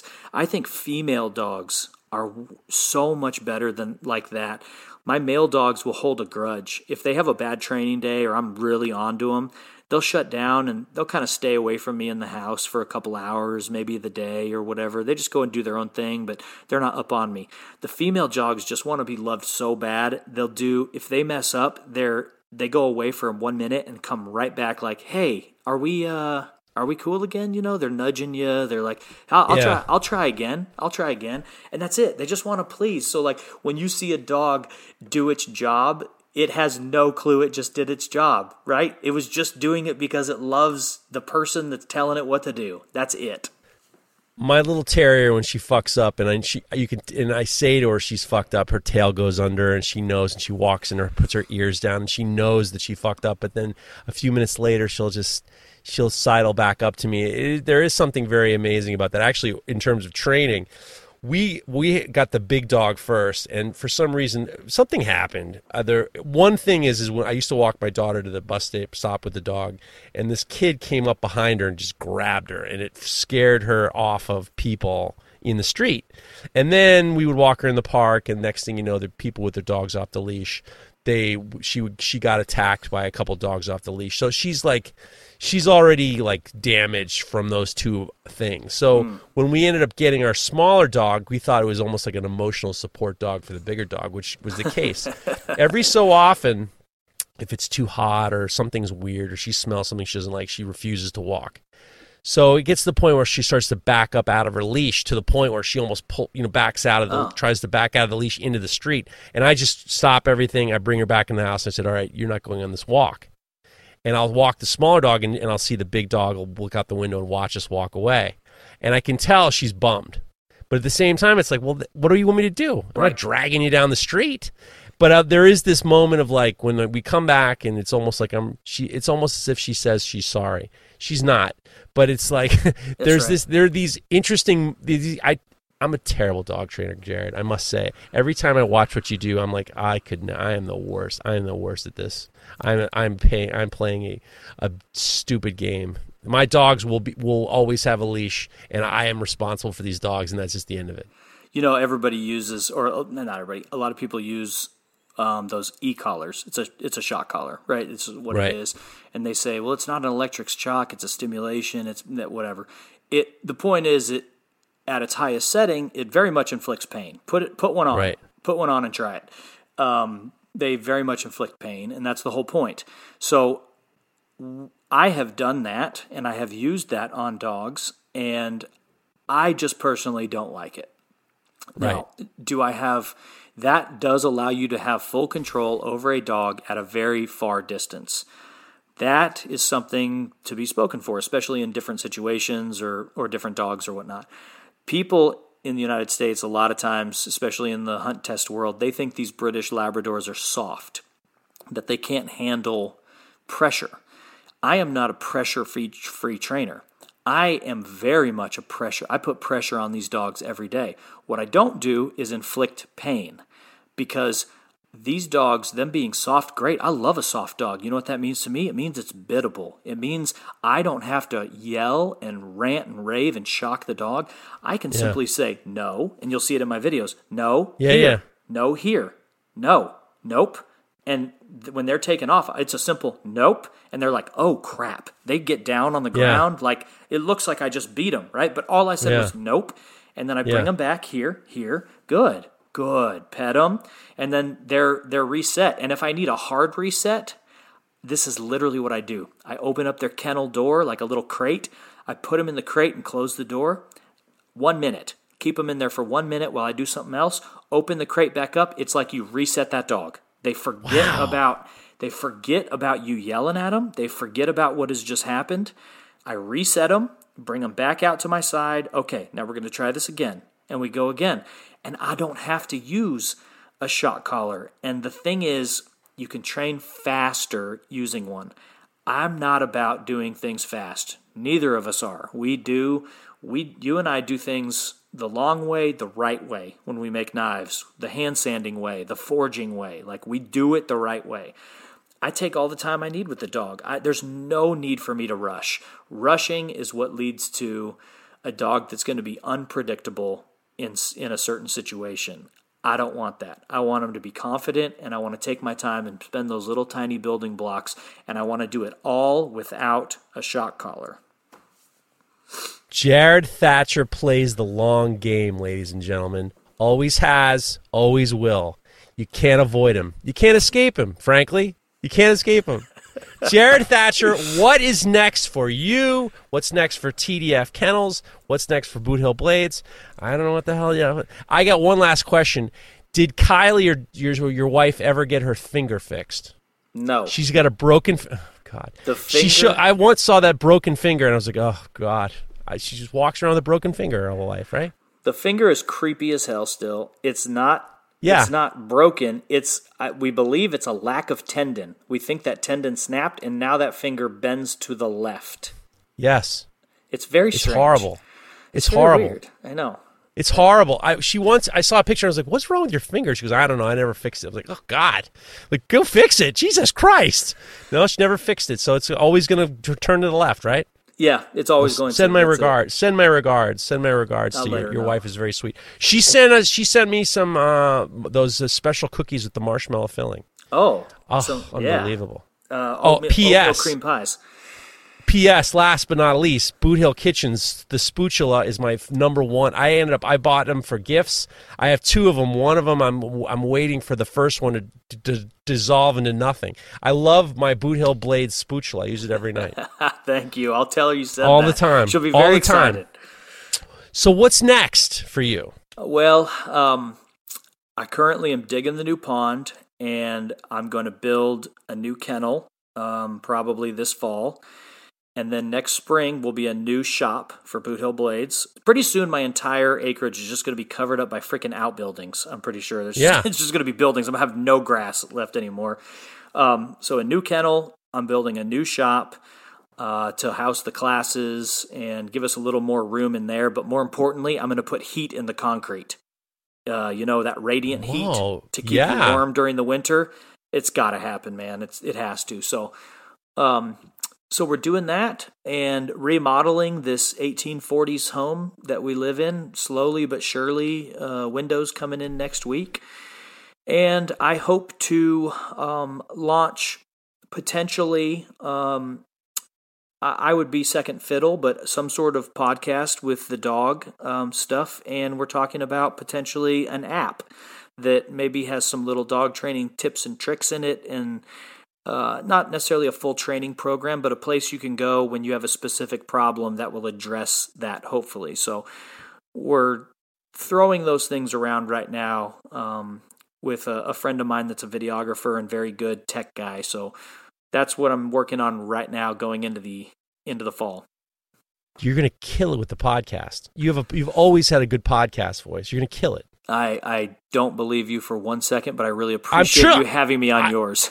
dude listen i'm telling you I, there's some people who have a good voice and you, you're you're very captivating you're gonna be great any listen you. any help you need from me you know i'm in the tank for jared thatcher anything you need anything you need i am in the tank for you my friend well, I appreciate it. I'm I'm going to be the second fiddle guy. I'm letting the other guy head head head things off. So, um, we'll see. i don't He think just- your listeners are gonna like to fuck around though that's the problem i got a feeling that they won't like to little dick jokes dick jokes work for the maker community but i don't know if they work with the dog training community I i think you're gonna probably not. You that I don't think so. Well, listen, whatever it takes, I'm with you, my man, Jared Thatcher. I'm so glad you got internet. I've been waiting for this day for a long, long time. Thank Jared my Thatcher friend. is my friend. Guys, go follow Jared Thatcher, Boothill Blades, Three Daughters Farms. Go definitely, definitely follow at TDF Kennels. It's going to be in the show notes. Watch Red, check out Pepper, Pearl, Tanis, all these dogs. Jared is awesome on on on Instagram, and it's really I love watching you and seeing your whole family and all the stuff you guys do. And I just I'm just grateful that you're my friend, Jared Thatcher. Thank you so much, my brother. Thank you, buddy. It's been great. Oh man, anytime you're always you have an open. Now that you have Wi-Fi, you have an open you have an open invitation. I know. I feel like we should just FaceTime every day because I have Wi-Fi. You can't. You can't. You. I'll take your calls. When I, anytime you used to call or I get a text from you, I always pick it up. You do, Some people. Like, I'm not like. I'm not like you at the fucking mayor. When when I'm not the mayor, people fucking calling me. I'm I'm avoiding it. But you you call, I pick up. Guys, do you, you know what I said? Go check out what's Jared's going on. It's all in the show notes. You all know about it, and uh, we'll see you next week. Okay, Jared. Thank you so much. Thanks, man. This show is brought to you by The Makery, the podcast network for makers. What's so special about Hero Bread's soft, fluffy, and delicious breads, buns, and tortillas? These ultra low net carb baked goods contain zero sugar, fewer calories, and more protein than the leading brands, and are high in fiber to support gut health. Shop now at hero.co.